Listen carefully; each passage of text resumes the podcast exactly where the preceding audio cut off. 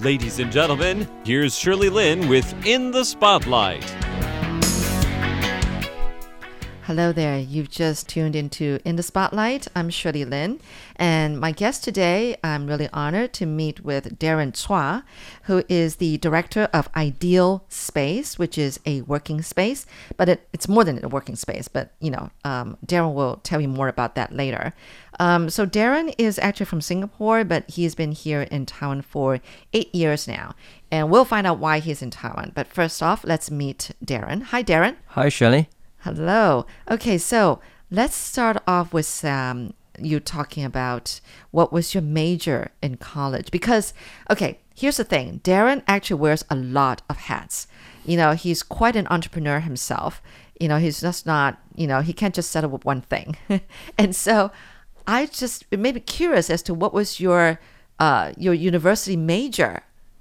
Well, I majored in computer science Ah. um, from National University of Singapore. So I come from a tech background.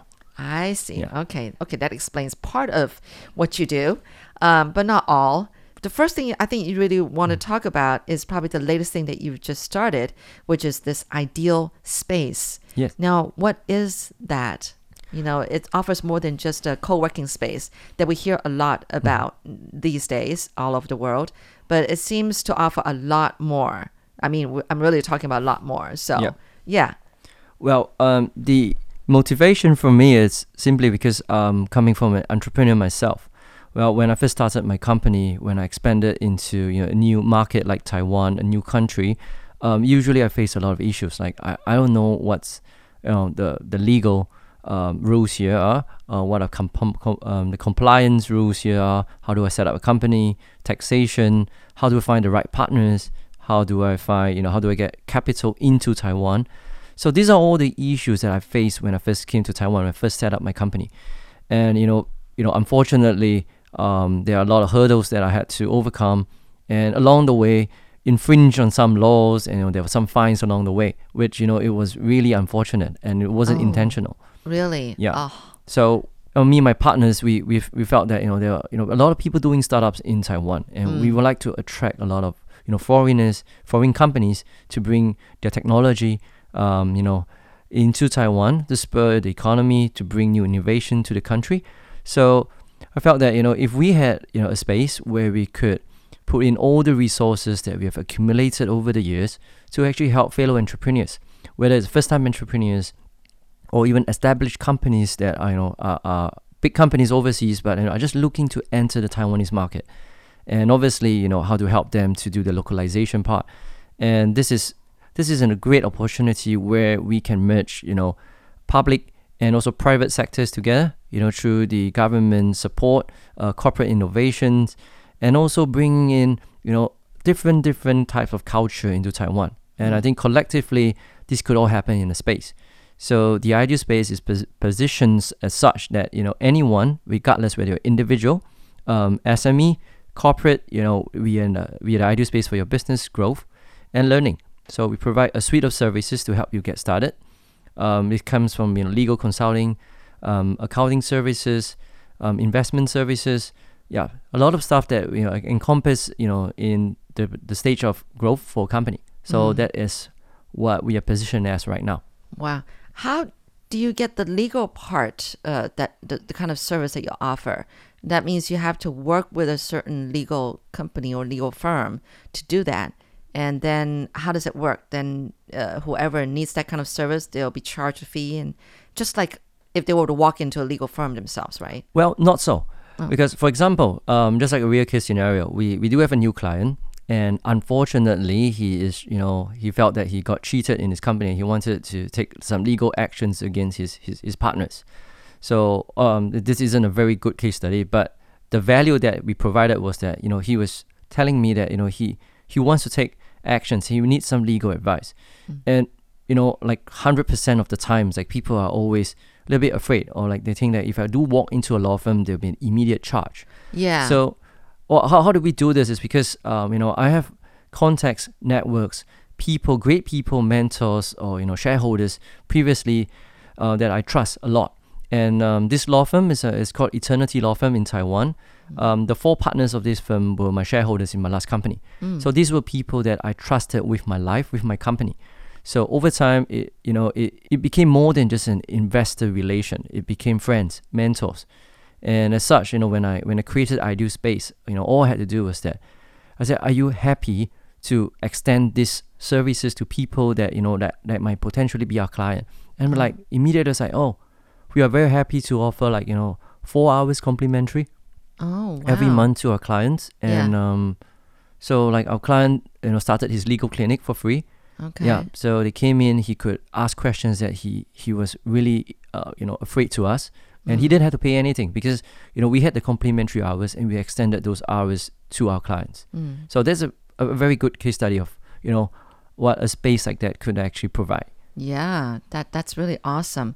You made me think of the importance of 关系 Oh, exactly. you know about uh how should we say that relationships um it's a very taiwanese culture kind of thing is that um you can flourish in your business or in your in your you know innovation or whatever because of other people who really helped you out that you got to know along the way and helped you out and it's always good to have that kind of relationship you know connections i guess? Connections. Yeah. That that helps you along the way.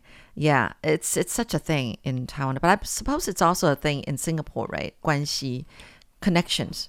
Well yeah I, I, think connections you know this this word guanxi it's it's you know i think regardless of country's culture yeah it's it's it's there. I mean it's it's actually very basic. It's like you know how do you treat someone? Yeah. And even for the first time i think it's a very um, it's a very personal emotional thing and usually it just being gracious and nice, you know, regardless whether you agree or not, right? So I think it's yeah, it's just basic human nature. So um, sounds to me that ideal space is something, a place where you're offering these people who are new to the country and, and who want to start a business here to save them the steps, the hassle, uh, or even like problems and, you know, getting fined, you know. Um, so you're being a saint to them and, and being a mentor to them. So I think there are a lot of people like that, um, like you, who really want to help out with, you know, it's like helping each other. You know if you're if you help me then i will help you sometime you know down the road with something else. So i think this relationship this connection thing is really really important and it sustains you you know? And especially if you are all you know kind of having the same goals the same um, purpose in life and things like that uh, apparently that you came to taiwan because you first was working with curves which is a women's fitness club you would say Yes, it's a franchise from um, Singapore? from from US. Oh, from the U.S. yeah, Sorry. it was yeah. started in Texas um, by a couple. So it's you know it's a great place just for women. It's only for women. It's a thirty minutes um, concept where you walk in and it's positioned you know for women of all ages.